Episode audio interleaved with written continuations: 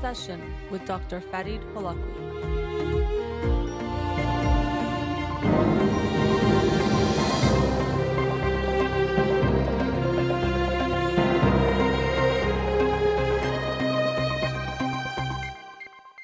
Good afternoon. Welcome to In Session. I'm your host, Dr. Farid Holakouee, and I'll be with you for the next two hours here on Radio Hamrah. Studio number to call in 310 441 0555. I'm a licensed clinical psychologist, so you can call in with any questions related to clinical psychology, including any emotional or psychological issues, parenting issues, and relationship issues as well. You can also follow me on Twitter or Instagram or like my page on Facebook to get updates on the show or suggest topics or books for the program. And the shows are uploaded at the end of each week to my SoundCloud page and podcast on iTunes. Our studio number again is 310 441 0555. Want to announce the book of the week for this week. It is What to Do When Someone You Love is Depressed, a practical, compassionate, and helpful guide by Mitch Golant and Susan Golant. What to do when someone you love is depressed. And, uh, you know, there's a lot of self help books and books on different topics. But sometimes we wonder, what do we do for a loved one who is struggling and going through something? And um, this book is about what to do if someone you love is depressed. And because of how common depression is, it is almost inevitable that either you yourself or someone you're very close to will at some point of their life face depression, or especially when we talk about any mental illness, almost definitely that will be the case. Now, many times people will hide it from one another, so you might not be aware of it, but mental disorders are so common that we know that you're going to know someone or you yourself will likely experience something. So um, I'd heard about this book and wanted to read it What to Do When Someone You Love is Depressed to give some guidance on what you can do to help support someone when they're going through that kind of a hard time because it's not always clear what your role should be and what you can do and also maybe what you should not do. Not getting too involved at times can also be important. In a way related to that topic of what to do for others when they're going through something, I wanted to talk uh, today to start the show about empathy and a specific term that is used called empathic accuracy or also empathic inference. And basically, empathic accuracy, or first just looking at that word, empathic or empathy, is when we can feel and understand someone else's feelings, showing that empathy. So if you someone tells you um, their mother just died and you can feel that sadness with them, we talk about you're showing empathy that you could in a way feel their pain. And so then the accuracy part means that you're good at determining someone else's emotions or you're accurate at uh, I want to say guessing but in a way feeling and reading what someone else is going through. And there's different ways we can break this down, but some psychologists will say that we can look at two aspects of empathic accuracy, determining someone else's feelings. One is um, what they call uh, affect sharing. And affect sharing is that we can uh, share or feel that state that the other person is having. So when they're sad, if they're telling us about something sad that happened, we can feel that sadness ourselves. So to be able to really pick up on other people's feelings, we have to be able to be in touch with our own feelings to some degree. So that's the affect sharing. And then the other part is to label it cognitively, which is called mentalizing. So I can come up with the name for it. That is sadness, or even that is grief, a more specific form of sadness or type of sadness. So that first part, the affect sharing, is a part that many people can struggle with because in order to be able to gauge other people's feelings, you have to be in some level in touch with your own feelings.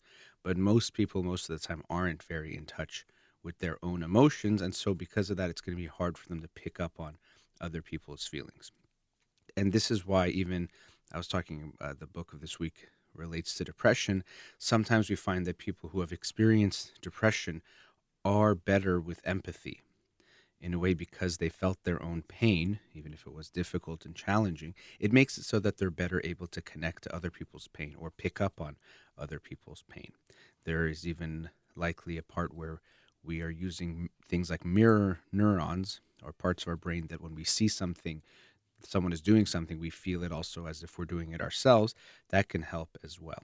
So we have to be able to be in touch with our own feelings in order to be there for someone else or to pick up on their feelings. And so this happens in all relationships that when there isn't that connection with ourselves, we have a hard time picking up on other feelings. But I see this so often in relationships between parents and their kids if as a parent you're not in touch with your own feelings, it's going to be very hard for you to be in touch with your child's feelings or to pick up on what they're feeling. And related to not being in touch with our feelings is also the judgments we have towards certain feelings. Um, so if we don't like sadness, if we don't think we should feel sad, or we can't tolerate the feeling of sadness, or if we think we never should be sad, then when we see it in our kids, what likely is happening is at some level it'll make us feel that feeling if we are even a little bit in touch with it or in touch with them. And if we don't like it, we're going to try to get rid of it. And that's what most parents do, that we try to get rid of our kids' feelings that we find intolerable.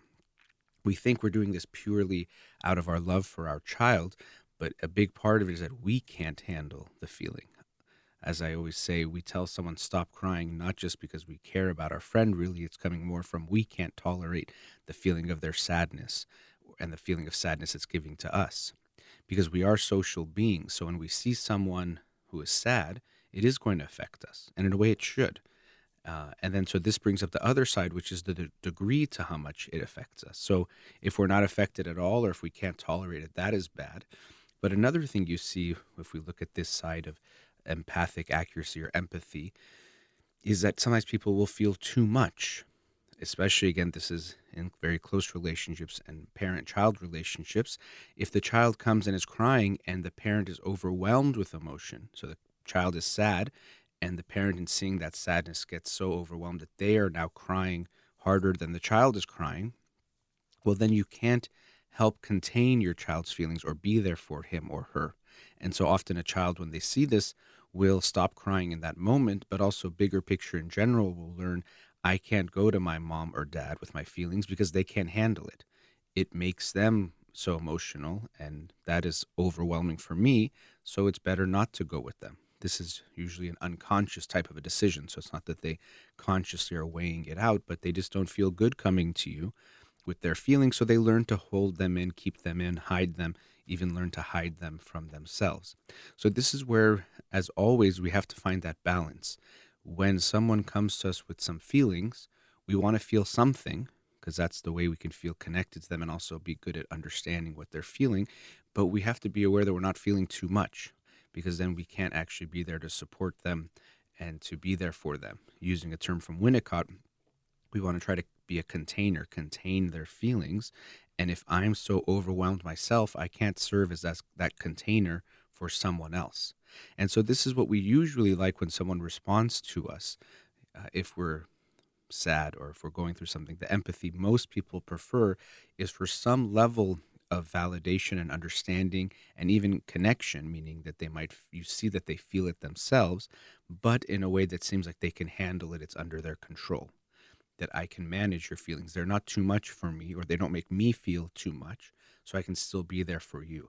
But I do care. It's not that I don't care at all. Imagine going to someone saying, My mom died, and they said, Okay, yeah, can I do anything? You wouldn't feel very good. You'd want to feel something in them that they're feeling your pain at some level. Again, the degree is very important. And overall, we are um, very good at reading other people's emotions and feelings. And like any psychological trait or characteristic, there's a range. Some people are much better at it, some people are much worse, and everywhere in between. There's a spectrum of how good people are at picking up other people's emotions. And it is something you can improve, you can get better at it. One way to do that is to get more in touch with your own feelings. The more connected you are to yourself, the better able you will be to connect to other people's feelings. Because in a way, what's happening is when you see other people's feelings, it is affecting us. But if you're not so connected or tuned into your own feelings, you won't pick up on that. You don't recognize the feeling to be able to then connect to it and recognize, oh, I'm feeling this anger. I think my friend is feeling angry and you're feeling at some level. So we have to be connected and tuned into it and also have practice of trying to understand our feelings to be able to connect and see what is that feeling. I feel something unpleasant. Oh, it's an angry feeling. Maybe my friend is angry. But for a lot of people who are not very connected or who don't practice this often, they won't be able to connect to those feelings and then also to be able to label it or mentalize it as it's sometimes referred to. So you need to have both of those things. And also, just in general, you have to pay attention to other people. If you don't want to know what people are feeling, if you don't want to care about what's going on with someone else, you won't get very good at it. So we have to make it a priority that we're going to pay more attention to something. We become better at looking at something, at figuring something out, the more attention we pay to that thing. But as I was saying, we tend to be pretty good at this. Um, we're we are so good at it that we really realize how easy it is for most of us when we notice people who have a hard time with it. For example, people who are uh, on the autism spectrum tend to have a hard time picking up social cues, a hard time picking up emotions, looking at someone's face or feeling their feelings, and we see the social deficits that this can lead to. So, like many things, uh, we kind of don't realize how much we take it for granted until it's taken away or we see someone who doesn't have that ability. But most of us are very good at picking up on other people's feelings. However, that being said, we have to recognize that although we're good at it, we're definitely far from perfect at it. And this is why it's so important in relationships for us to communicate our emotions. Yes, if you are in a good, healthy relationship and you're both good at empathic uh, empathy and empathic accuracy is high, you'll a lot of times pick up on each other's feelings. And you've probably felt this that you can just see, oh, my partner's in a bad mood today, or he or she seems in a good mood today, or they seem anxious, or they seem sad about that thing that just happened. We can be very good at it, but we can't expect our partner to read our minds and to always be right. We're going to get it wrong a lot of the time. And that's why it's so important to express ourselves to one another. You can even say, I feel like you're sad, another person can respond.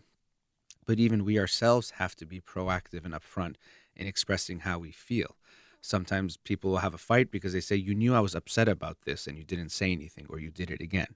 And the other person will say, Actually, I didn't know. And they'll think it was, you know, the first person will think it was so obvious, but that person really didn't pick up on it and they missed it. And so we can't just rely on our partner reading our mind and picking up on everything. Hopefully, they'll be in some level attuned to us, but they will miss things. So, yes, we all want to have a partner who is attuned to us at some level, who isn't completely oblivious to our feelings, who sometimes will be able to see we're sad or anxious or angry without our saying it, sometimes even without us knowing it. At times, for everyone, but especially if someone is not very connected to their feelings, they might not even realize they're upset or sad or having some feeling, but a close partner who is attuned to them might be able to pick up on that. So sometimes your partner might even be able to serve as that mirror for you, and in that way, a window into your own feelings by telling you, you know what, it seems like you're upset. And then you think like oh yeah you know i realize i am kind of upset about what happened at work today. And so they can help us in that way. But nonetheless as good as it can feel to have that we have to accept and acknowledge that people are going to be wrong and they're going to get it wrong and we have to communicate to one another about how we feel as hard as that can be there's lots of reasons we don't want to share that one is as i was just saying it does feel good to have someone be able to just tell what we're feeling and pick up on that and be empathic. But the other part is that very often we don't want to feel vulnerable in expressing our feelings. We'd rather someone just can tell we're sad about something they said rather than telling them, you know what, what you said hurt my feelings. That takes a certain level of risk and vulnerability. Even for a lot of people, it can be a feeling of weakness. If I tell them what I, they said hurt me, I feel weak.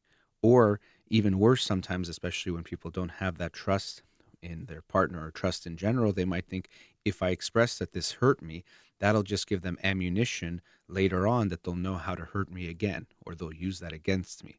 And that's very unfortunate. And it could mean either you yourself has have a trust issue or something is going on, or it could be that you're with a partner that doesn't make you feel emotionally safe.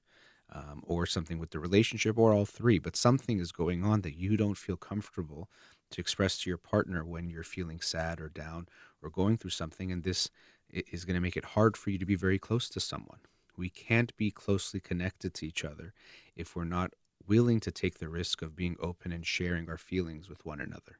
And of course, it's very important how the person then responds to that expression of the feelings in order to then further develop that closeness. But without the closeness, without those attempts to get close, we can't create a very deep emotional relationship and connection. And most relationships I see are at a very surface level when it comes to the emotional connection. There isn't a risk or risks haven't been taken to really try to get close to each other. And so it stays at the surface. But I, I mentioned this, I think it was last week, that if you don't take those risks to get closer, you can't create deep roots in the ground in your relationship, which forms the foundation, which will, in that way, um, create the stability that you have, the strength that you have in your relationship. The deeper you go, the deeper those roots go, the stronger it is. The more superficial and on the surface you are, then those roots are not so deep in the ground. And so the relationship can't withstand as much. So I, have mentioned this before that in couples therapy, of course, some, they come in and we're looking at issues and trying to resolve some problems. That's very important. But oftentimes, another aspect or a parallel aspect of what's going on is also trying to strengthen the connection and the depth of the connection between the two partners because that's also going to help. It's kind of like if you go to a doctor and they're helping you with some symptoms you're dealing with or some illness, but they might also suggest things that are going to make you overall healthier because that's going to make it so that your body can withstand more. Similarly, we want our relationship to withstand more as well. So we want to have a partner who has empathic accuracy who can help determine what we're feeling a lot of the times, but we have to be ready to recognize that they're not always going to get it right, and we still have to communicate. We have to share what we're feeling. They're not always going to know. Sometimes they're going to get it perfectly wrong. Sometimes they won't even realize we're going through anything at all. We have to take those risks to express how we're feeling in order to create a strong relationship. All right, we've reached our first commercial break. Studio number 310 441 0555. You're listening to In Session with Dr. Farid Holakouee. We'll be right back.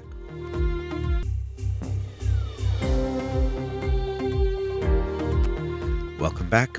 In the first segment, I was talking about empathic accuracy and empathy in general, and um, also in relationship, romantic relationships, but also with parenting as well.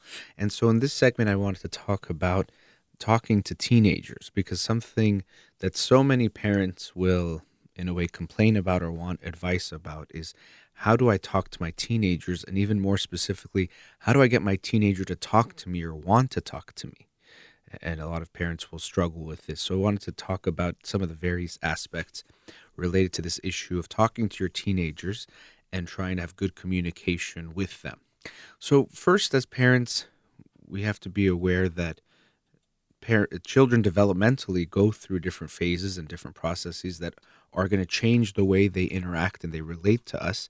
And it's important for us to be aware of this. So when they're kids, um, they want to tell us everything. Hopefully, if you have a good relationship with them, they'll want to tell you everything that things are going on, things that bother them, things that make them happy, sad, things that happen happen with their friends, all their fears, all their wishes, all those things. And for a lot of parents, this is really enjoyable, and they like this type of a relationship. And they like spending time with you. Oh, let's go to the movies Friday night, and that they'll be so happy to do that. Then they start to get older, and we see some changes as they get closer to adolescence, where all of these things start to change. Um, they don't want to spend as much time with us. They'd rather spend time with their peers. And this is a very healthy thing that they need to go through. And as a parent, you have to be able to accept that. That is um, as much as before they like to hang out with me, now they don't. It's not because something bad is happening. It's not that they don't love you anymore. It's not that you've necessarily done something wrong.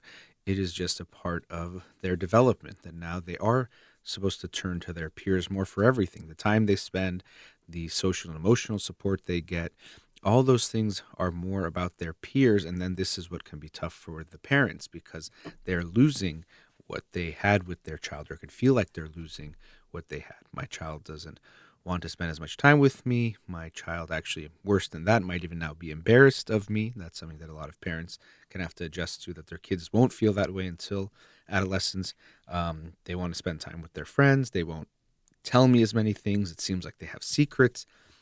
All these things, this distance that they start to feel, can be very difficult for parents to experience, and it can make them think something is wrong.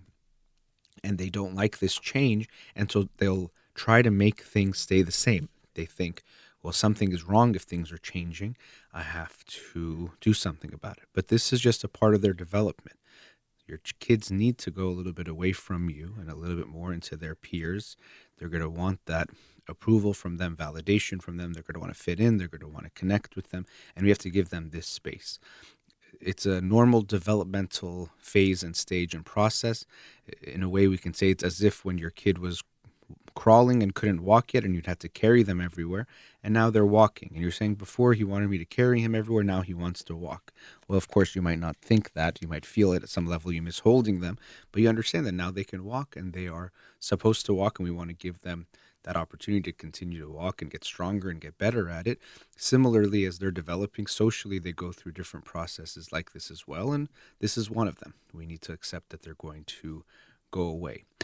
And so one aspect I mentioned was secrets. And there's a few things going on when it comes to your child either hiding things from you or secrets.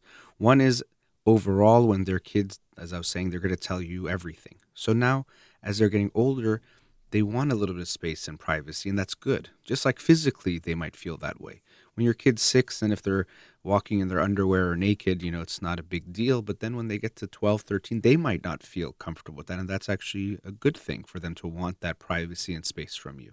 So they want more physical space, psychological space, emotional space.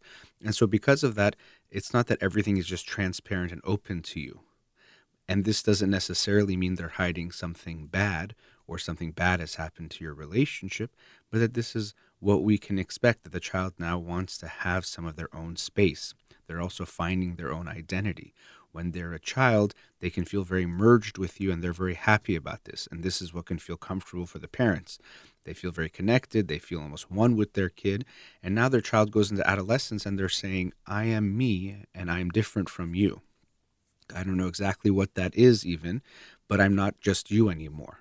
And for the parent, this separation can feel like a tearing apart that's happening. And it's a tearing apart that they necessarily don't want or are not initiating. So it can feel bad to them. But for the child, this can be the tearing apart of individuation, of differentiation and individuation that they need to become their own person. And this is why sometimes even it's not like they know what they want, they just want to not be you. Similarly to how kids at a very young age when we start talking about them using the word no, this is the first awareness they're having of their own individuality, that I have my own space. So sometimes they say no, not because they really want to say no, but they're just saying, I'm not just you. I'm not just doing everything you want. So in the teenage years, we see even more of this. And there is this identity exploration that kids will go through. Related to this, I'm not you, something that immigrant parents or parents who are from a different culture than the one they are raising their kids in that the parents will experience and usually not like is that kids can go away from their culture from their family background. So, just to make it simpler for a lot of Iranian American families here, if you were immigrants or let's say even you were born here, but you still have that Iranian culture and heritage that you're sharing with your kids. When they're little, they might be very close to it and they might enjoy it and like Persian music and dancing and food and the language, and they're very fine with all that. Then they enter adolescence and they can even f- show disgust towards it or say things like, I won't even talk the language anymore, or they hate the music, or they hate all the things related to it. And you all might even see an, uh, see an embarrassment towards the culture, which can be very hard for some parents to swallow and to take. But this is, again, them finding themselves and also recognizing that to fit in, which is so important always, but especially during this stage, they feel that pressure even more. If they want to fit in, they don't want to be different in that way. They want to be more like the kids at their school to connect to them. And they don't want something that makes them stand out in some ways different and bad, what might feel like bad to them. And so they move away from that. And so it's a part of their individuation, becoming themselves, differentiating themselves from you, but also wanting to fit in at the same time with the people around them who now matter more. Before you mattered more to them, they wanted to be same as you. Now their peers matter more. So they want to be more like them. I want to be like the people in my school. And so for parents, this can be difficult.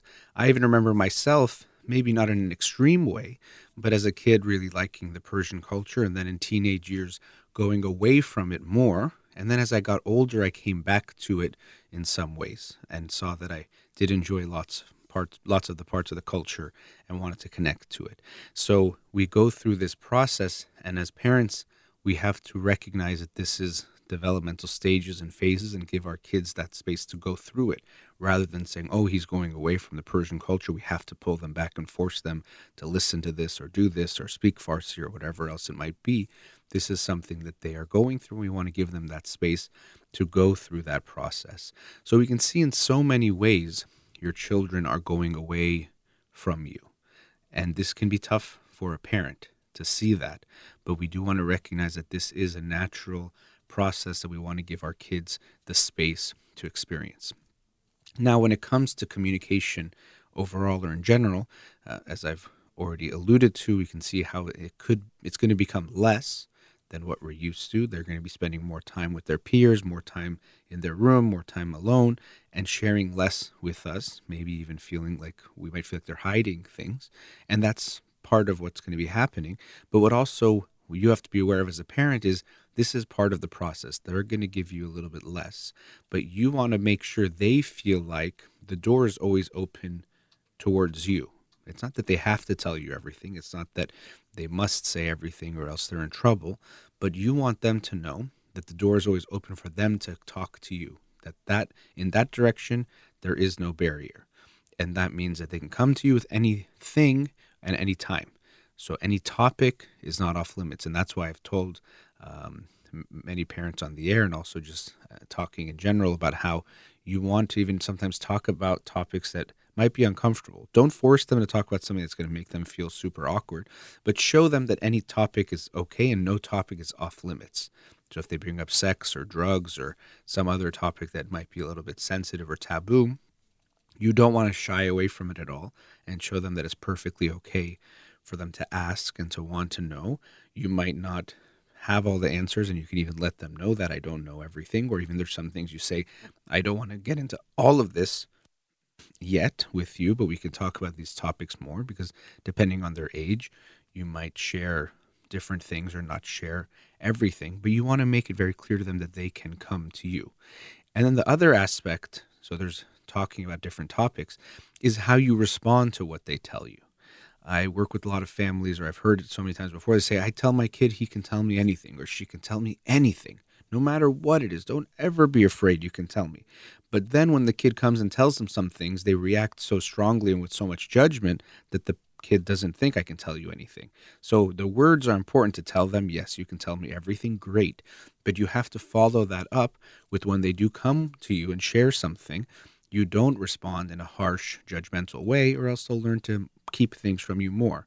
I'm not saying if they share something you don't like, you have to pretend like you love it.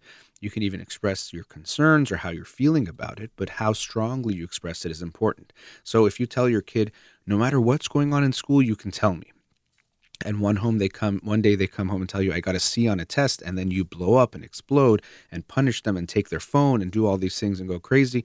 Well how likely do you think your kid is going to be to tell you the next time they get a even a c is not such a bad grade but they get a not a great grade or they're going through something?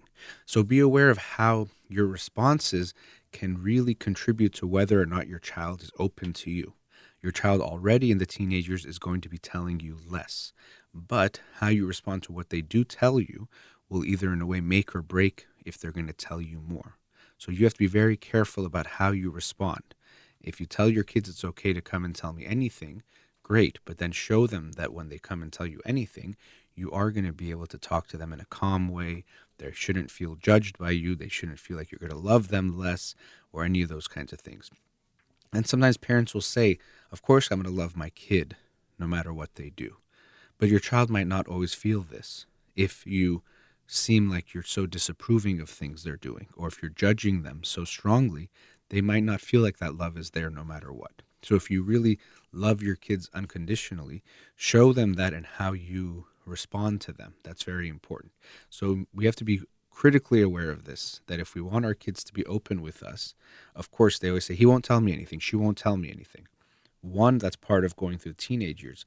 But on top of that, be aware of your side. Don't just focus on why doesn't my kid tell me anything. Focus on how easy do I make it for my child to tell me things? How good of a communicator am I? How welcoming am I of things they might tell me that I might not even like or that I'm worried about? Don't focus just on their side, focus on your side. And that's true of anyone, even if you're in a romantic relationship and you think, my partner doesn't tell me anything. Maybe your partner's closed off and those things are going on from their side. But from your own side, always look at how easy do I make it for my partner to uh, tell me things? How good of a listener am I?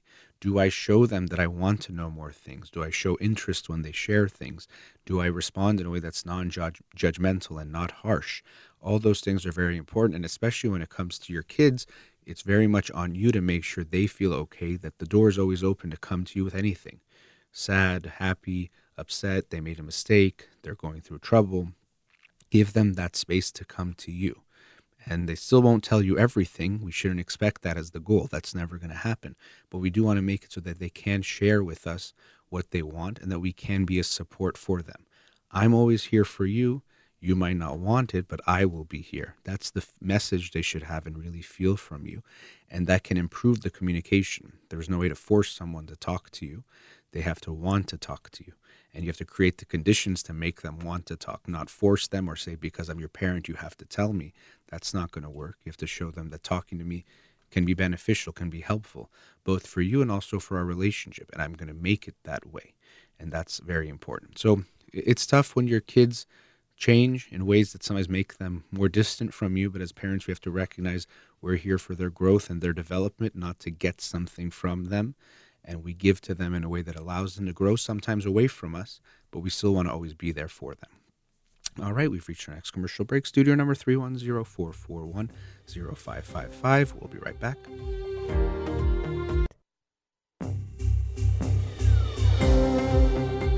Welcome back. Before the break was talking about how to communicate with your kids, or especially when they become teenagers, and more on the side of the listening and receiving.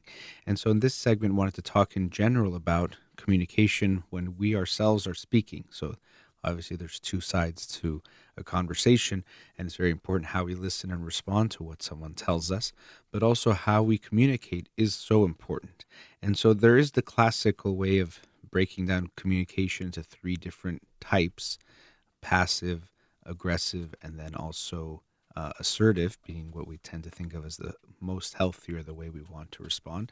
And of course, then there's things like passive aggressive communication, other forms. So uh, we'll, we'll, we'll, keep it in this simplistic form of things. Um, but when we look at the types of communication, no one is purely one way all the time passive, um, aggressive, or assertive. And really, we don't need to be or we shouldn't be. Yes, assertive is likely the healthiest way most of the time, but sometimes it's okay to be passive and sometimes we might need to be aggressive in a certain moment. That can be fine. It's just what we want to see is what we tend to do more often than not. So people who are passive, what we mean by that as the word or the label would imply is that you let things happen. You don't want to create conflict. You don't want to say something someone doesn't like. People who are people pleasers almost always are going to use passive communication styles and patterns. If someone says something, you won't say what you like or don't like, or if you disagree, you don't want to make anyone feel bad. This is what we would consider nice communication. And nice, although I know it sounds like a good word, to me, it's a bad word because it means we're being not genuine. We're just saying things to either be liked, to avoid conflict, um, to just take the easy route, to be comfortable. So passive communication means that we don't express what we're thinking and feeling. Now, interestingly, a lot of people who are very conflict avoidant, people pleasers, um, and who practice passive communication, what they've learned is actually to get detached from their own feelings so they don't even realize a lot of times when they're upset or not okay. It usually builds up so it doesn't go away and so it can be there. But if you ask them, they will say, No, I really didn't care. I don't care what we do or we don't do. Or when you said that, it didn't bother me. When a lot of times it actually does. And later, or if they really do think about it or take their time, they will see that it's there. Of course, even if you ask them, if they are passive and they're conflict avoidant, they still might not want to acknowledge it because that could create conflict or something uncomfortable. But really, sometimes you can see that they don't know that really they feel something. So they get so detached from it because, in a way, that strategy makes sense. If your goal is to avoid conflict, to avoid uncomfortable conversations or saying something someone doesn't like, which a lot of times comes from this feeling that if I say something people don't like, they won't like me, they won't love me, or if I create a conflict, conflict means the end of the relationship, and that's terrifying or scary. So if I want to have this type of a style where I'm avoiding conflict, it's actually even safer for me not to even feel my feelings. It makes sense as a strategy because if I feel them and then I try to hide them, that's a problem. And uh, in The Moral Animal by Robert Wright, um, I was talking about this concept of how we actually think, or it can make sense that the unconscious in a way serves as this way of being able to deceive ourselves. Because if it's beneficial to at times deceive each other, that's good, but then other people are going to try to detect our deception. So, even better than that is if I can deceive myself. If I don't even realize my own deeper intentions or wants, that can be helpful. So, in a related way, people who tend to have a passive communication style, they a lot of times don't even know what they're feeling themselves. And so, it takes first recognizing that conflict is okay, that um, making someone unhappy or saying something that they don't like is okay, but for people who are passive, this can be something very hard to overcome. They have to want to do that. What tends to happen is people who are passive, they tend to build up resentment in their relationships. So they don't say anything, they don't say anything, they don't realize even sometimes they're not okay, but it builds up and builds up and they might even explode or they start to distance themselves from people, or they have to hide things. Because if I can't tell you, for example, you invite me somewhere and I don't want to go, but I don't know how to tell you because I don't want to make an uncomfortable conversation or I don't want to um, create conflict, I might just not tell you and not show up. And then I don't even know how to tell you afterwards what to do. So, what we find is people who are passive are also big time avoiders of things. Being passive itself is a general way of avoiding, but they'll avoid things which actually can make people more upset. Because if someone is not coming, or if someone can't pick you up, or if someone is going to do something or not do something, you'd rather know. But someone who's passive and so afraid of conflict will avoid that conversation altogether, which actually ends up hurting the people around them more when all they want to try to do is make things okay and make sure they're not looked at as a bad guy, which doesn't create good relationships. So that's one side. On the other side, we have aggressive communication, and that's, as the name implies, where you are only focused or concerned about what you want, kind of like my way or the highway. So if we look at these two extremes, when you're passive, the way they approach it is as if the only thing that matters is what the other person wants. When someone is aggressive, the way they're communicating or the way they approach things is that what I want matters and what you want does not matter. So they don't mind uh, stepping on other people's toes. They don't mind even getting um, verbally aggressive, or it could be physically aggressive, but in a way, using that as a way of getting what they want. I want it to go my way, so I'm going to push to get my way, which comes from a place also of not trusting other people and not feeling that we can have communication where we might even disagree, but come to a good place. Or you're going to care about my interests as well, so I'll care about your interests. So, although when we look at someone who's aggressive, it could appear like they're being very strong. It's coming from a fear or a weakness that actually, in communicating, I go, won't get what I want. Other people won't give me what I want if I ask for it in a calm way or if I try to communicate with them. So, as much as it might seem like they're so strong, it's actually coming from a weaker place than we might realize. So, it's not actually strength that we see in aggression, it's more of a, a defense against not getting what we want. So, we don't want to communicate in an aggressive style because if we're around people and we're aggressive, one, just that form of communication is not good. And we don't build healthy, strong relationships where both people can feel like they can express themselves. What both people want matters. So, as I mentioned, someone who's communicating in a passive way, they're too much focused on what the other person wants. Someone who's communicated in, communicating in an aggressive way, it's too much about what they want. And sometimes these people can even match in a way well with each other because if you're an aggressive person, and when we even say aggressive, it doesn't necessarily mean you're always yelling, but it could just be that mindset that what I want matters more than what you want, or focused on just what I want. So, in this way, someone who's passive and someone who's aggressive can seem to at least initially attract each other or be a good match for each other because if I always want what you want and you always want what you want, well, we're going to be on the same page. The problem is if you have two aggressive people, that can be a problem. Sometimes two passive people, no one makes a decision or no one expresses themselves. That itself is an issue. But initially, it's a good match. But a passive and aggressive person, eventually, the one who's passive will usually build resentment and something will go bad or go wrong. So it, it might start off okay. It might seem like, oh, what a great match. I never want to make it about you, about me, and you always want to make it about yourself. That's a good match, but it doesn't end well. What we want to do is be more assertive. Being assertive means that I will express what I want. I will express my thoughts, my feelings. If I disagree, I will share that. If I want something, I'll share that. If I feel something, I will share that, but with respect and care for you as well. So it's not my way or the highway. Um, but it's also that my way does matter too. So within these two extremes, where if you're passive, it's all about the other person, and if you're aggressive, it's all about you. When we're assertive, it's all about all of us. I'm going to express myself. I want you to express yourself, and then we can figure things out. So I have to state my feelings because only I know them. So I'm going to make sure I say them, and I hope that you will do the same thing. And then if we both do that, then we can have actual communication where everything is out on the table and now we can figure things out. But if I hold things in or if I'm too aggressive or if you're too passive, we can't actually get everything out there. So being assertive means I'm going to say what I want, even though sometimes people might not like it. And I'm not saying it to make them not like it or to upset them. I'm saying it because it's what I actually think or feel. And that's why when we are assertive, we have to be ready if especially if you're someone passive that you have to be willing to face more discomfort more conflict, letting people down, saying things that people don't always like, making sure that we still say what we want. Now, even when I say that, saying things that people don't like, I want to make this point very clear. Sometimes people think, well, people are too passive and nice. I just say it how it is. And but what they really mean is that they say mean things. And there's a difference between being assertive and being mean yes, if you're assertive, sometimes people won't like what you say, but it doesn't mean that you have to say it in ways that people don't like. So if I'm just saying it to be mean, if I'm insulting you, that's different than being genuine and open with you.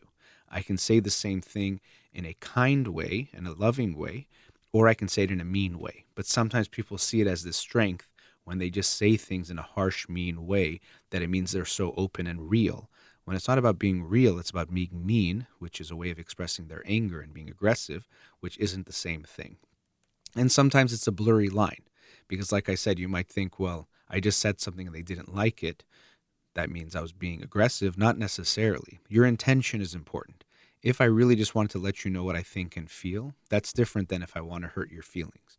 And we can only know that ourselves. And we have to really take a close look and try to understand what was my intention in what I said and how I said it. But in being assertive, we have to be ready for conflict to be more a part of what happens. And conflict, I don't mean actual harsh fighting or negative fighting, but disagreements if we both say what we want, a lot of times we won't want the same thing, and that's okay. Relationships can withstand that. Not only can relationships withstand that, any relationship has to include that. That's part of a relationship. But what can be a struggle for people who are passive, um, even it comes up in therapy when I've worked with someone who's passive, when we try to work on being more assertive, they can almost get frustrated with the process because they say, hey, now that I'm being assertive, people get mad sometimes or conflict happens. And yes, that's what's going to happen. And you have to be willing to face that. So when we say being assertive is the best way to communicate overall as a communication style and pattern, it doesn't mean that all your communications are going to be easy and fun and swift. No, actually, now you're going to face sometimes discomfort, uncomfortable conversations, conflict, and all those other things because now you're being more real. So by being more real, you take the risk of really facing more challenges as well. But you get the reward of one, being more true to yourself, not just swallowing all your feelings and thoughts and wants, and you get to express yourself. And also, two, because of that, having more genuine and deep relationships. You can't get that close to someone if you're both just trying to be nice or polite or being passive there's a lack of depth. And of course, you can't get very close if you're just being aggressive either. So that other extreme isn't healthy. And in most things, what we find is that there's two extremes, neither one of them is healthy, and somewhere in between is the healthier one. And this is the case with communication. So if you're passive, you might think, Um, that's bad. So let me go to the other extreme. And that's actually what happens at times. I've seen people who are very passive, and it's also because they've built up resentment and also because they feel like, well, what I was doing is wrong. I should basically do the opposite, that they go to the other extreme and at first become more aggressive because they've been holding this all in. If you've been in a relationship and you've been passive the whole time, you've been building up this resentment. And now, if someone says, okay, actually express what you feel, a lot of anger might come out at first. So we have to be aware of that too, that the opposite of something bad usually isn't something good. The opposite of passive isn't good. The opposite of aggressive isn't good.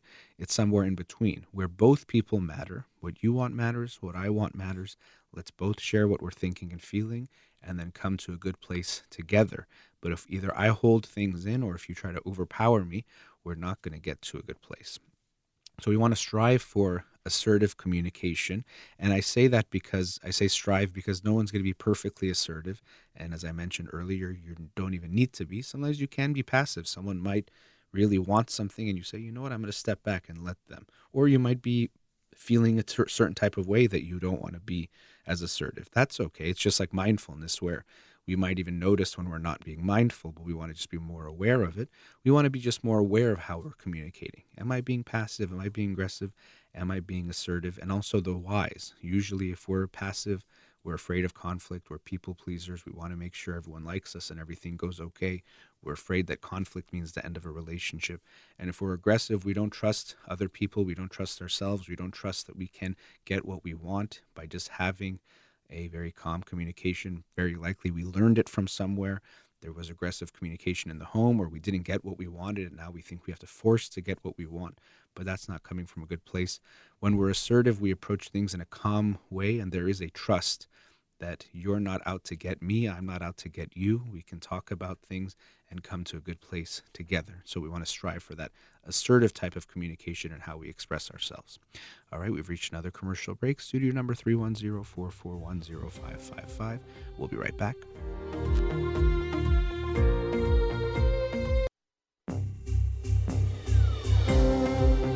Welcome back. I wanted to talk now about feelings, a topic can jokingly say I don't talk about enough, but wanted to talk about just feelings in general, more in a um, overall view, but then also getting into how our feelings can change about things or people. So when we f- look at feelings overall, what we see is that the reason why we have emotions, or if we try to understand it from an evolutionary perspective, or even why animals have feelings also, is to have us either want to approach something or go away from something.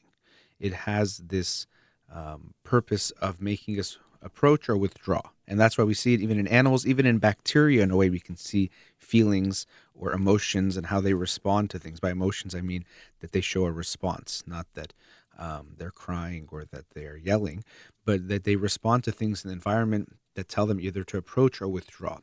And, and then also we can look at feelings in two ways of dividing it. One is positive or negative, meaning if it feels good or feels bad, and then also the intensity from very strong to very weak. So the positive and the negative, in a way, means going towards or going away from. And if we look at some human feelings that we think about, like sadness, we would think of as negative in the valence and or how it feels and then happiness or joy we would look at as a positive feeling and then there's different strengths so there's um, a slight disappointment would be a, a negative feeling that's slightly negative uh, valence or intensity, not very intense. And then you can have grief, for example, losing a loved one to death might be a very strong intensity negative feeling. So we can look at feelings in this way. And because of that, we have feelings towards everything. Meaning, right now I'm sitting in this room, chair or the chair I'm looking at brings up feelings. Microphone, computer, um, people will have different feelings. Everything has a feeling state. And this is why when people sometimes say, I'm not emotional, I don't have feelings, I'm just rational, it almost makes me laugh because we're always feeling something. We always have a feeling state about everything around us and also just within us. So, feelings, in a way, we can look at it as our temperature. Which it's always there. You might not right now be aware of your temperature.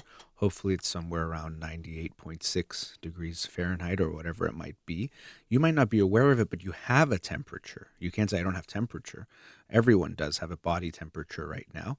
You just might not be aware of it. And then, interestingly, if we compare that to feelings, also, most of us don't notice our body temperature until it gets really hot or really cold.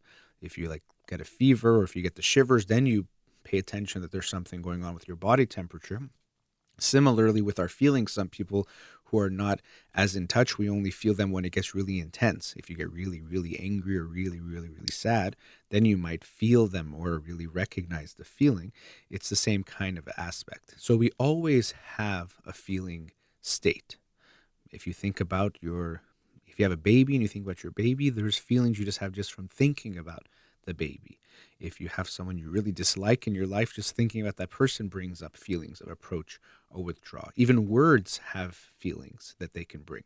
Again, usually it's not going to be very intense, but maybe if you see a, a word like murder, it might bring an intense feeling. But if you see a word like paper, you might not feel much. Unless maybe you own a paper company, then you might have feelings that come with it. So I've even experienced this when I'm, let's say, watching sports and the the teams on the bottom they show scores. A lot of times i have no response if i'm not paying you that much attention but then if it's a team i like or dislike i realize i feel something. It says barcelona and i'll feel something because i like barcelona or it says the lakers and i'll feel something because that's my favorite basketball team and i'll want, want to see what it says about them and so i'll feel something. And so the reason why i'm also bringing this up is that it shows us that to show us also that our feelings can change about certain things.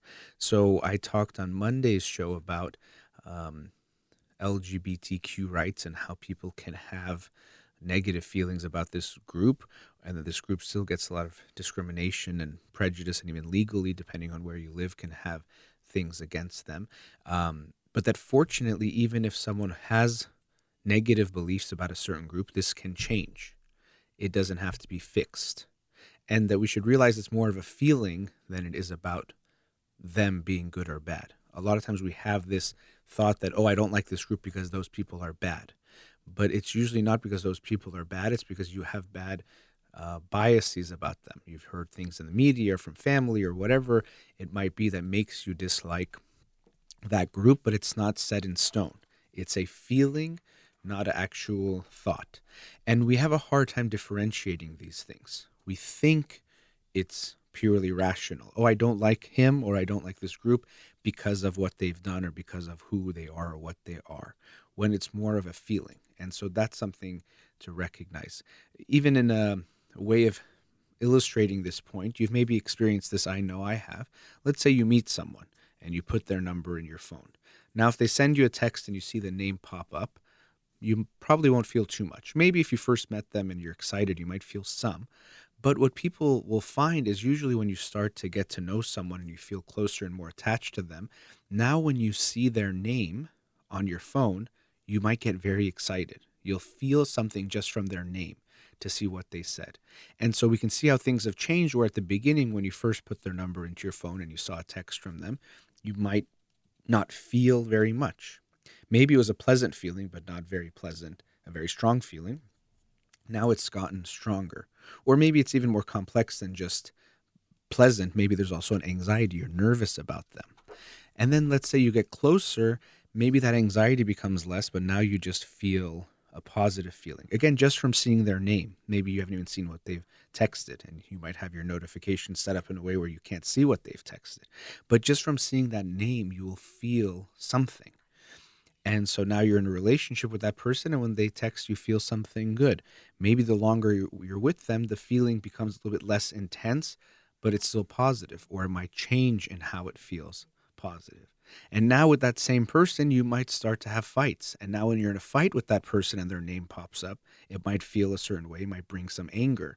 You might be watching TV and you're feeling okay, and you see their, their name and you feel an angry response within you. And then now you might break up and then you break up and now a sadness comes when you see their name and you feel down and you just makes you sad every time you see their name or anxious about what are they going to say now that we've broken up maybe they'll bring something up or maybe they want this or they want that different things can come up and then over time if you're broken up if their name, let's say months later, pops up or you see it, you might recognize you don't feel very much. There might be a very weak response. Maybe, you know, we're talking about intensity is one way of looking at it, and then also positive or negative. Maybe a slight negative response or a very slight positive response, but it's not much at all.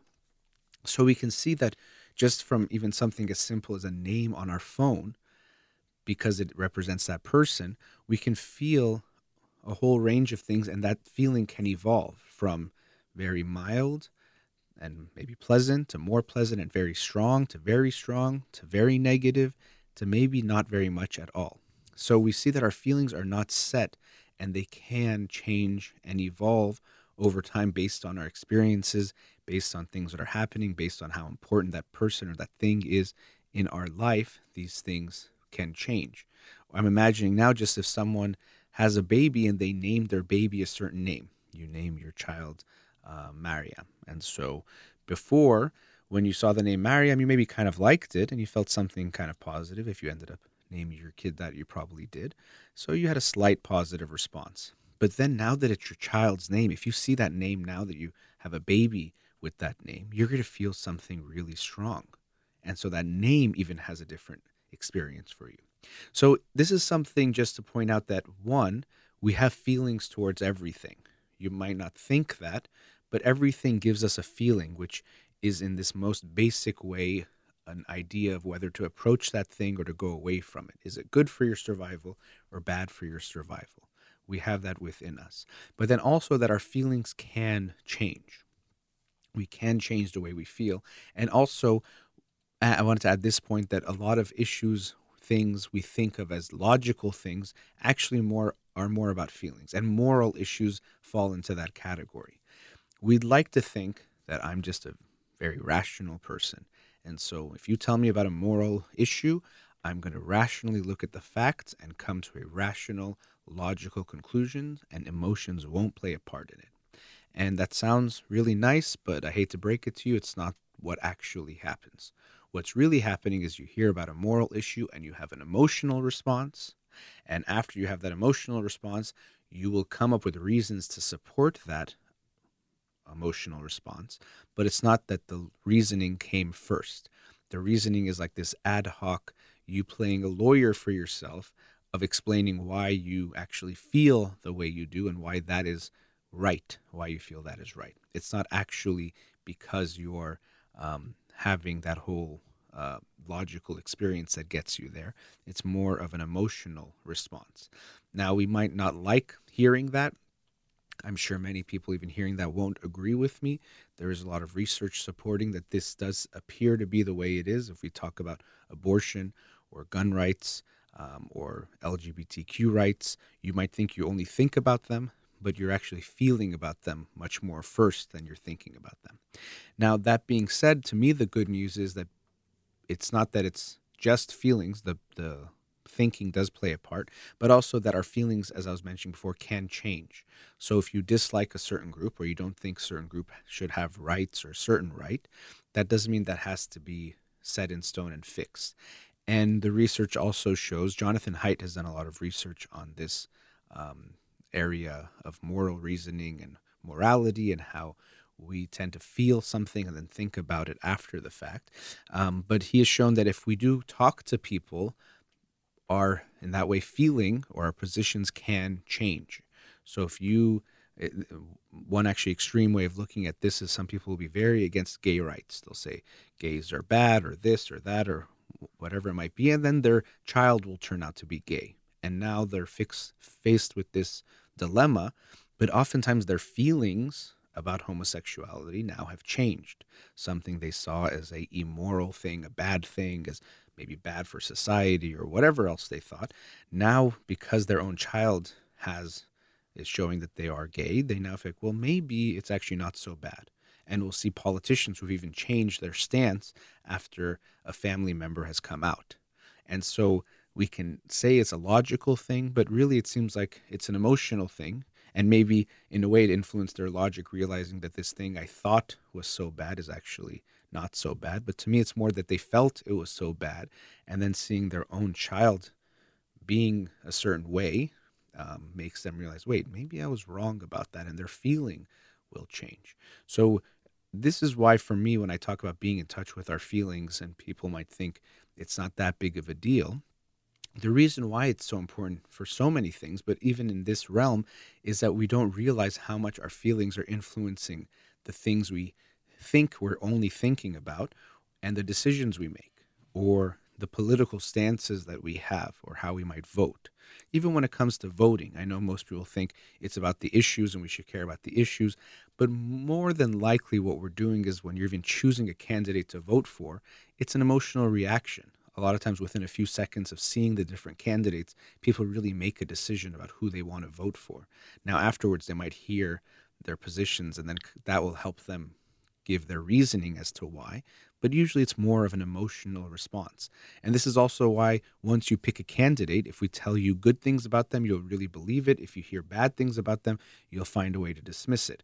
And the opposite of the candidate you don't like. If you dislike a candidate and they say good things about them, you say, oh, well, that's not that big of a deal.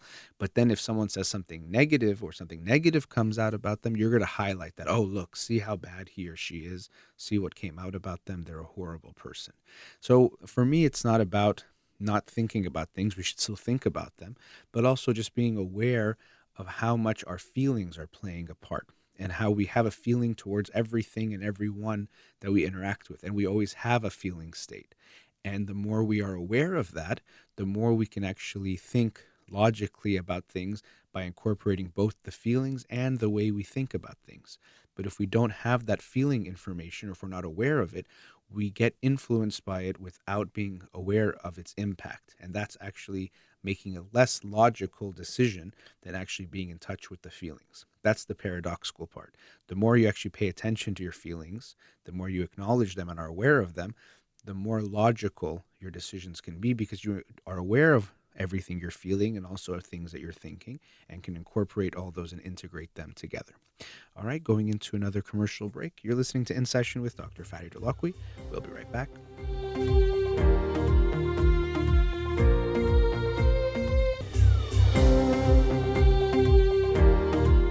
Welcome back. Earlier today, I talked about parenting, and I wanted to continue some thoughts on parenting.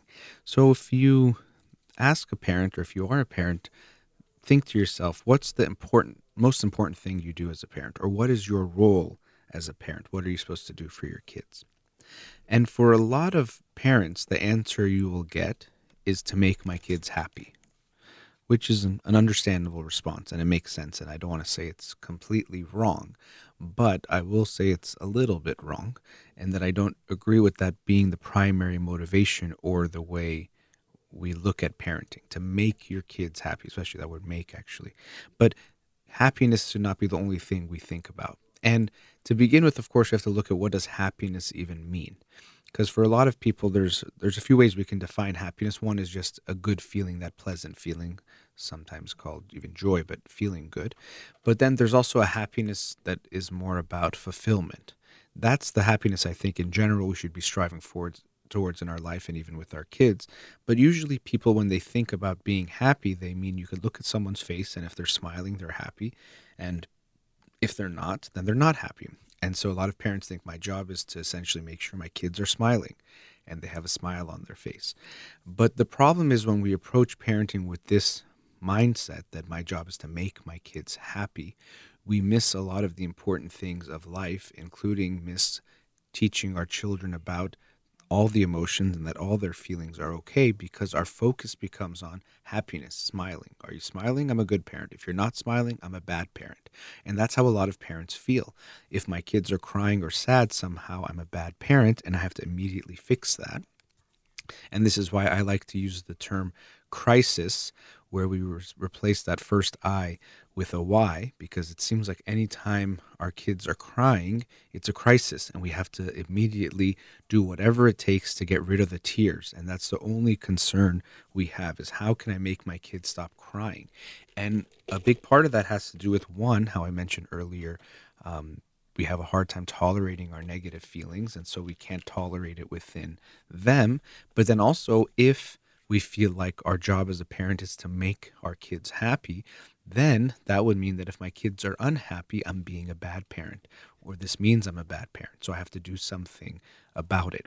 So, this is why when I say it's at least somewhat wrong to me to think your job as a parent is to make your kids happy is that more what you're supposed to do when it comes to their emotions is not make them happy or make them feel a certain way but to be there with them and show them that it's okay for them to feel whatever it is that they are feeling that all of their feelings are okay that it's okay to be sad or angry or upset that's part of life too now, of course, I'll make this point clear when I say your job isn't to make your kids happy. It doesn't mean, of course, not to provide for them in the basic ways and to give them a lot of love. And it's also, of course, we avoid unavoidable uh, the, or the avoidable pains or pains that are not for their growth. So I'm not saying be heartless with your kids at all, but not to have this obsession with happiness. Obsession with happiness ourselves, but especially when it comes to our kids, that we're not supposed to just make them happy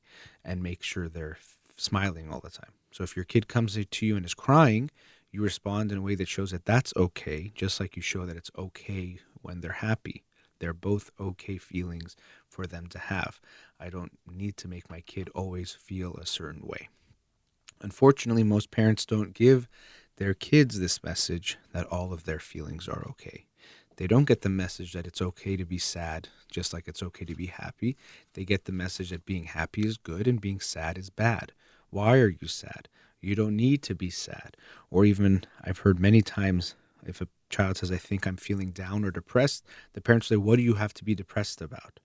So, completely invalidating the child's experience, judging them and shaming them for what they're feeling, telling them there's no reason for them ever to be sad, as if sadness comes from just one cause, or if some things are taken care of, they're not going to be sad, which is not at all the case. Just because someone has a roof over their head and food, that's great that they have those basics, but it doesn't mean they're not going to get sad or they're not going to get depressed. Um, even depression, sometimes there is a precipitating factor.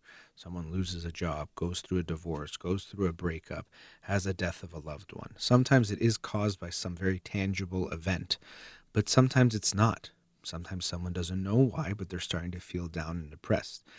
Uh, there's a lot of things going, and I don't like to look at depression as a quote unquote chemical imbalance, but we know that things are happening in the brain that affect how people can experience depression. And so sometimes we're not exactly sure what's going on, but they might be feeling depressed.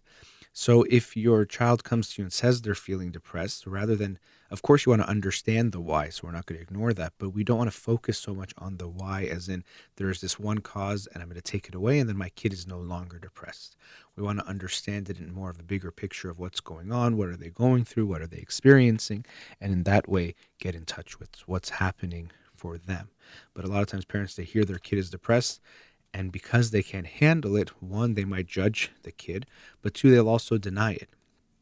I don't know how many times I've heard from a parent that they say, "Oh, my kid said something about wanting to kill themselves, but I think they were just upset or frustrated, so I just ignored it. I didn't bring it up again." I just think they were upset. And I say, absolutely, to me, that's the wrong response.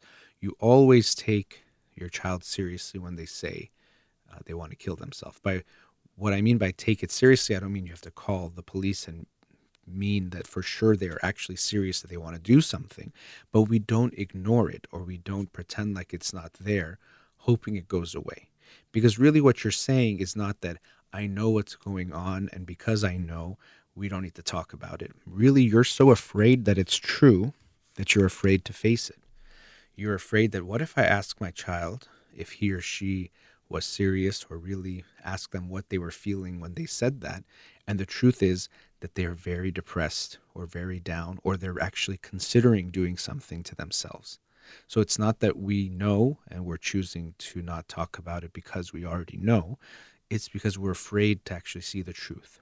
Just like if you feel a lump and you're afraid to go in for an MRI or an x ray or to see a doctor because you're afraid of how bad the news is, we're doing the same thing.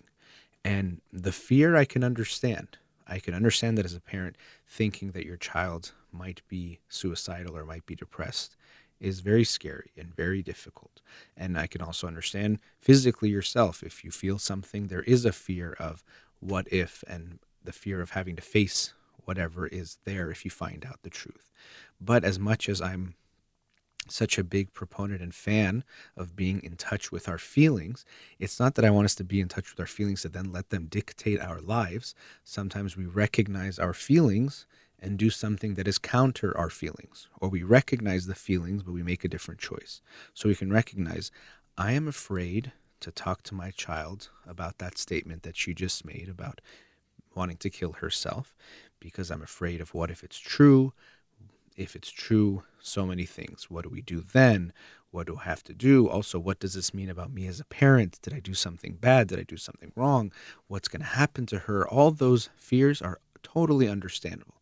It can make sense that I'm feeling anxious, scared, down, all these things about what they said. But that doesn't mean that I'm going to avoid trying to help because what if it is true and I then, at this most critical, important moment, ignore my child and God forbid they actually do take that action or feel like I'm not there for them. Or maybe they're not suicidal, but they're depressed and they actually need help that can help them. And I'm avoiding that. So, although I have this fear, anxiety, and all those things, I'm not going to let the fear and anxiety make the decision for me. And I'm going to face this. I'm not going to avoid it. Just like I hope if you're worried about your physical health and something you feel on your body or something you're going through, as scary as it is, and it can be, I'm going to go find out the truth and the reality because avoiding it doesn't make the reality go away. It just takes away my ability to do something about it and to face it. And so we have to face that. So to me, if your child ever says something along those lines, don't just think it's a phase. They're just saying things. A kid this young can't be depressed. No, we see depression in young kids as well, definitely in teenagers. Um, oftentimes with kids, you might see more acting out and anger. So you might think, oh no, he's not depressed because he's so energetic because they're so angry. But actually, it oftentimes shows up more in the irritability and the anger and the acting out. So we might think, oh, a kid can't be depressed. A kid, what does a child have to be depressed about? Sometimes I've heard that also, that a kid doesn't have the stresses of an adult life. So what can they be stressed about? But children experience different types of pain. They're not as in control in their life. And nonetheless, again, it's not always just some one root cause that's there. But so always please take your kids seriously if they talk about being depressed, and especially if they use the word suicide or say they want to kill themselves, take it seriously and that you talk to them about it. Say, you know what? When you were crying or when you were yelling at me, you said this, and you said you wanted to kill yourself. And I just wanted to talk to you about that to really see what's going on. So you don't get mad at them and say, How dare you ever say this? Why would you scare me like that? Or you're just saying it to manipulate me or to get something out of me. Don't attack them. Talk to them. Say, What was going on? Tell me what's happening. And maybe they'll say, oh, I was just so upset that in that moment I just said it. I don't really mean it. Or, yeah, I just wanted to make you get scared because I felt like you weren't hearing me. And even then, it's not that we judge them to say, oh, why would you ever say that? Don't use that as a manipulation. We see that they were trying to communicate something to us. Maybe we weren't listening to their pain enough. Maybe we didn't take it seriously enough. So they went to that extreme place. Or maybe they'll say, yeah, I was thinking about doing something. And of course, then we have to see well do we have to if it's really an emergency take them to the hospital. But if not make an appointment for them to see someone. If they already see someone contact them and maybe have them have an extra appointment. There's ways we have to get involved but we have to face it. So i always say take suicide threats seriously. It also in a way if you're so worried about your child um, or not just child but adult whoever might be using it as a form of manipulation if you address it in that way, it actually can take away the threatening threatening piece. If you say I'm always going to take it seriously, they'll know they can't just throw the word around. So in that way, it actually helps to make it not a form of manipulation. Let's say we're going to talk about it. Do we need to call the police or call 911 to get help? Or what's going on? We're not just going to throw that word around. That's also what you communicate when you take it seriously. So to me, it's always worth having that communication, having that talk about it. So if you hear your child say something, I hope you won't ignore it and take that very seriously. But coming back to this concept of not just trying to make your kids happy. For me, it's not about making your kids happy, but validating their emotional experience, whatever it might be.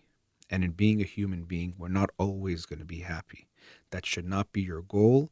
I think that's one thing in the pop psychology with all I think positive psychology as a field is very good, but I think sometimes the what seems to trickle down to other people is that we should always be happy. Why shouldn't we be happy?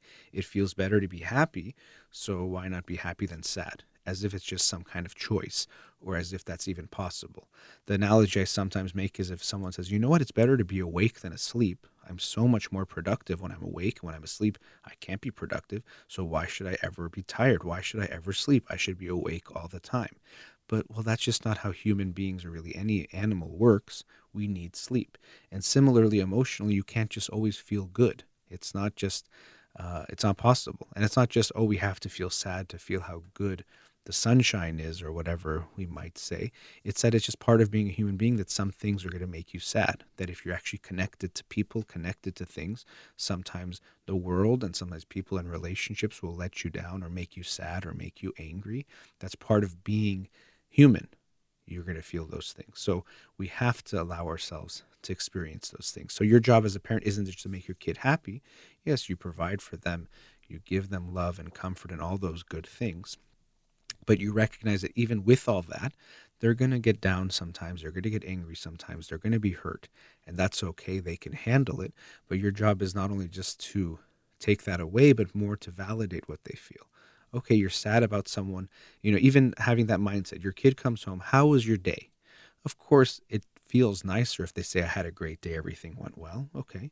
But some days they're going to come home and hopefully, if they're open and feel comfortably open, say, I had a horrible day. These kids made fun of me. And I can get it. The gut reaction is, how do I take that pain away? But that's why I say, don't just focus on making your kids happy. You want to respond by empathizing validating, and having a conversation with them about their feelings. Always empathize first. Oh, what happened? Oh, they said that thing. Gosh, I could see how that hurt your feelings. That wasn't very nice what they said. And then getting deeper into it. You're not removing it, you're not eliminating it. But a lot of parents will go into, oh, who cares what kids say? You'll find other friends. Or they're just jealous of you or something to dismiss what's happened. Or we'll find you new friends. Or we'll move your school. We're just trying to remove the pain before actually letting our child have an experience, letting our child be heard, and making them feel validated for their feelings. If they said they had a great day, you'd probably be like, That's great, that's awesome. Now they come and tell you they're sad, you say, No, that's not okay to have that feeling. So be aware of how you communicate that to your kids. Your job isn't to make them happy, it's to validate all of their feelings, all of their emotional experiences, show them that all those things are okay. They don't have to feel just one type of way. Every type of feeling is important. And before that, recognizing that my job as a parent isn't just to make them happy. So if my kids are sad, it doesn't mean I'm being a bad parent necessarily. It just means that's a part of life. And my job is to be there for them and with them through all their feelings good, bad, sad, whatever it might be. All right, going into our last commercial break. You're listening to In Session with Dr. Farid Holakouee. We'll be right back.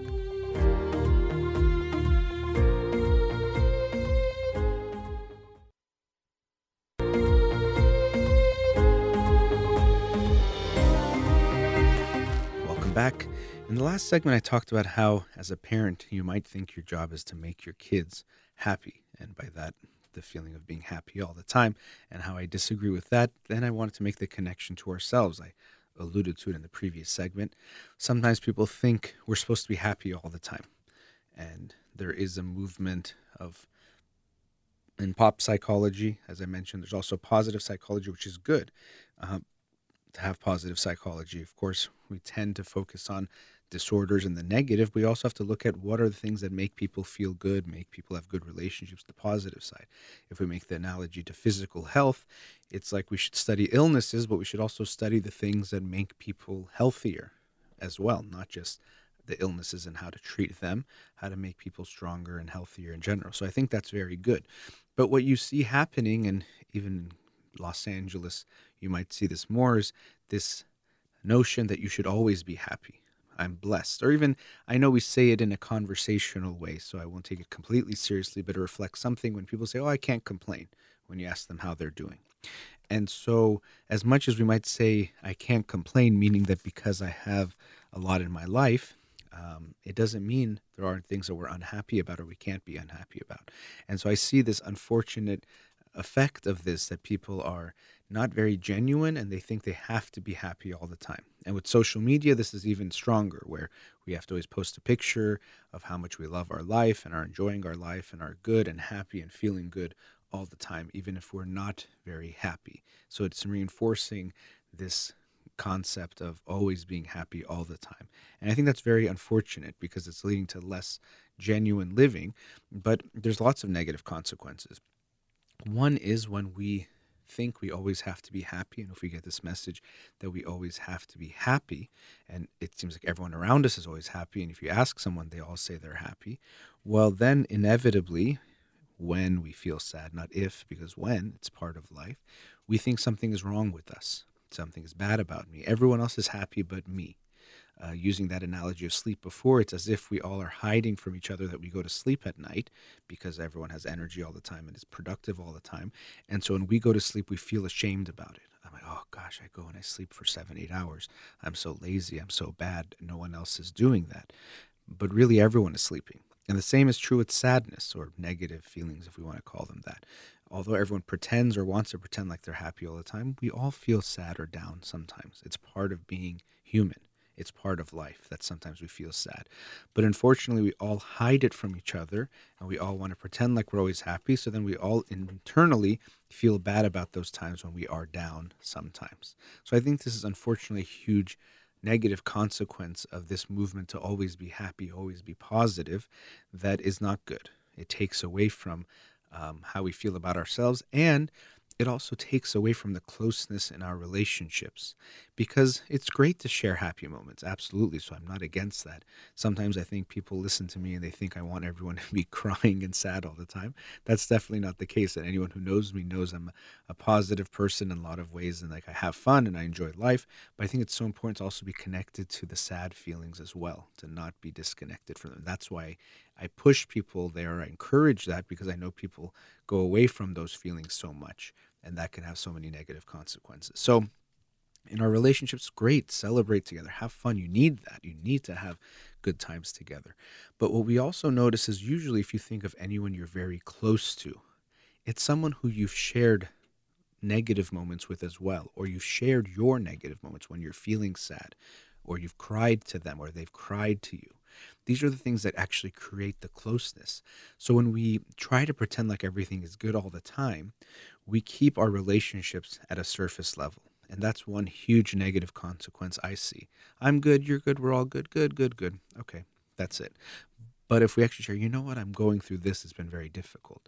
That's when real closeness starts to form. I'm actually feeling pretty down the last few days. I don't even know why. Or I'm feeling down about this, and this is what's going on. That's when we actually feel close. You can feel a nice feeling towards people of that you just see and have polite conversations with. That's nice, but you're never going to feel so close to someone unless you're willing to share that negative stuff too, the stuff that doesn't feel good. But first and foremost, we have to acknowledge it ourselves and realize it's okay. Everyone gets sad sometimes, everyone gets down sometimes. And I mentioned before, sometimes when people make arguments for being sad, they'll say, well, if you don't see sadness, you don't feel the positive. Or if you don't see the rain, you don't get the rainbows. And there's some truth to that, but sometimes I think to think that we have to feel sad to feel good, in the sense that we have to be able to recognize the good only if we've been felt sad. I don't agree with that part, but to me, it's more that if we want to feel the good, we have to allow ourselves to feel the bad. Or maybe to put it more clearly, if you want to feel good, you have to allow yourself to feel, period. Meaning you have to allow yourself to actually feel whatever is going on in order to feel what is there. Um, I think Brene Brown in one of her TED Talks mentioned that we can't just numb some feelings, which is what we try to do. Okay, I want to feel super happy and feel good, but I want to never feel the pain or the sadness or the anger ever. But I want to feel the happiness. And we see that this doesn't really work because if we try to numb some feelings, we don't feel the good ones. The analogy I use is let's say someone says, you know what, I don't want to feel pain, so in my back, I want you to inject some really strong painkillers. And you inject the very strong painkillers, and now they don't feel pain. Okay. But now, if you massage their back, they also won't feel the pleasure or the good feeling either. When you numb, you numb all the feelings. If you numb the pain, you also numb the pleasure. So if we try to not let ourselves feel certain feelings, unfortunately, the consequence is that we might not feel the pain as much, but we also won't feel the pleasure as much. So for me, the idea of good living is when we actually allow ourselves to feel all of the feelings. So when you feel very sad, allow yourself to feel sad and see what's there. But then also, when you feel something good, let yourself feel that goodness as well. Don't try to mute or numb either or both of them. Let yourself experience those things. And also, to me, happiness shouldn't be our goal in the sense of just feeling happy in a moment. Just, okay, I want to feel good all the time, feel joyful. First of all, I think if you let that dictate your life, you won't lead a very good life because you usually will pick the easier thing the more comfortable thing. And most of the time in life, what leads to growth and leading what I would consider a good life is taking the harder road a lot of times. Okay, it would be easier not to study and go have fun with your friends, but I want to study and I'm going to stay home. So I just do what makes me happy in that moment. It would be to go out and have fun with my friends, but I'm going to stay home and study or exercise or uh, have a difficult conversation. This is what you see in relationships. Yeah, if you're with your partner and you're having a nice day, it can be uncomfortable and it could, in that way, quote unquote, ruin the mood to then talk about something sad. I get that. But if you want to have a healthy and strong relationship, you have to face those things. So people will say that all and say, Oh, we were having such a good day. And then you have to bring up that conversation. I can't believe you ruining everything. But it's actually about this conversation is important. Yes, if we just focus on being happy in the moment, we would not talk about these things ever. But that's not going to lead to a good and happy relationship and a happy life. We have to face those things. So we don't want to just let happiness, as far as feeling good in the moment, dictate our life. For me, it's not about striving for that kind of happiness. It's more about striving for a life that you feel content and fulfilled with, which means when you look at your life, you feel good about it. But it doesn't mean it always just makes you feel good and makes you feel happy. I'm happy with the choices I've made and the way I live my life, but I'm not always just feeling in a pleasant state every moment. Overall, I think you'll feel better than you'll feel bad, but that's not just the goal. I'd rather live a fulfilled life than a happy life where I'm just feeling good. Um, and because of that, that means sometimes you'll face things that aren't comfortable. Because I see people that say, well, you know, there's things going on in the world, but if I think about them, it makes me sad, so I don't want to think about them. And I'm not suggesting just dwell, dwell on them all the time and just put yourself in a bad mood and do nothing about it, but actually face the reality and do things you can. And so if we're connected to this world, it's going to make you sad sometimes if you feel things for people in your life, then when they go through things, you're going to feel a little bit. If you want to never feel sad, you have to, in a way, disconnect yourself from everything and everyone, and then you might not ever feel sad. But to me, you won't feel very good to begin with, and you won't live a life you're very content or happy about. So, the reason why you might hear me in some ways sounding like I want everyone to cry or I want everyone to be sad is not because I want them to be sad or sadder than they are. It's that, that I recognize that almost all people have a lot of pain and sadness within them that they're not in touch with, and that they're denying from themselves and also denying to the people around them. And it interferes with how close they are to themselves and how close they are in their relationships to other people because we're not actually connected to them. So I'm not trying to make people more sad.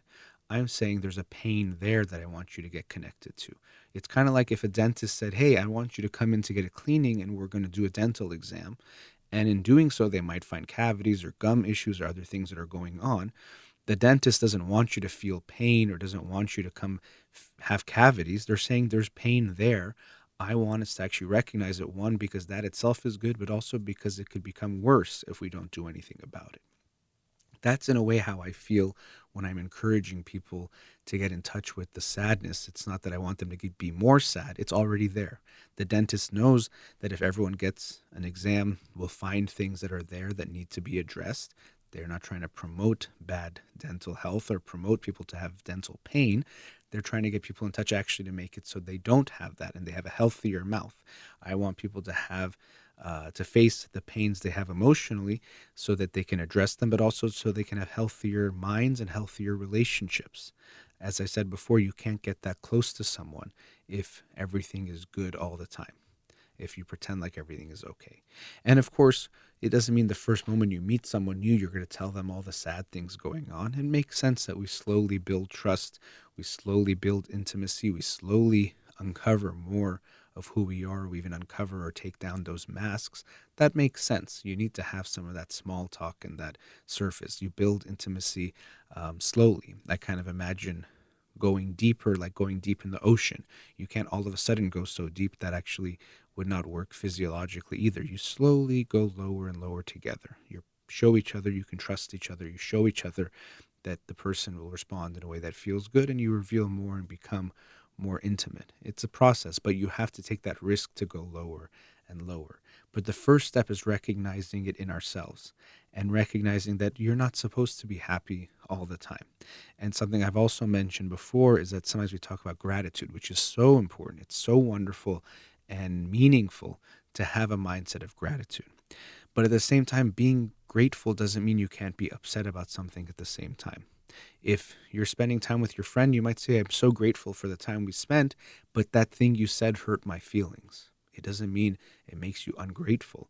Or even with parents, people happen this happens a lot in therapy. They say, you know, my mom or my dad these did these things that hurt me, but I feel like I'm being ungrateful if I bring those things up because they sacrificed so much for me.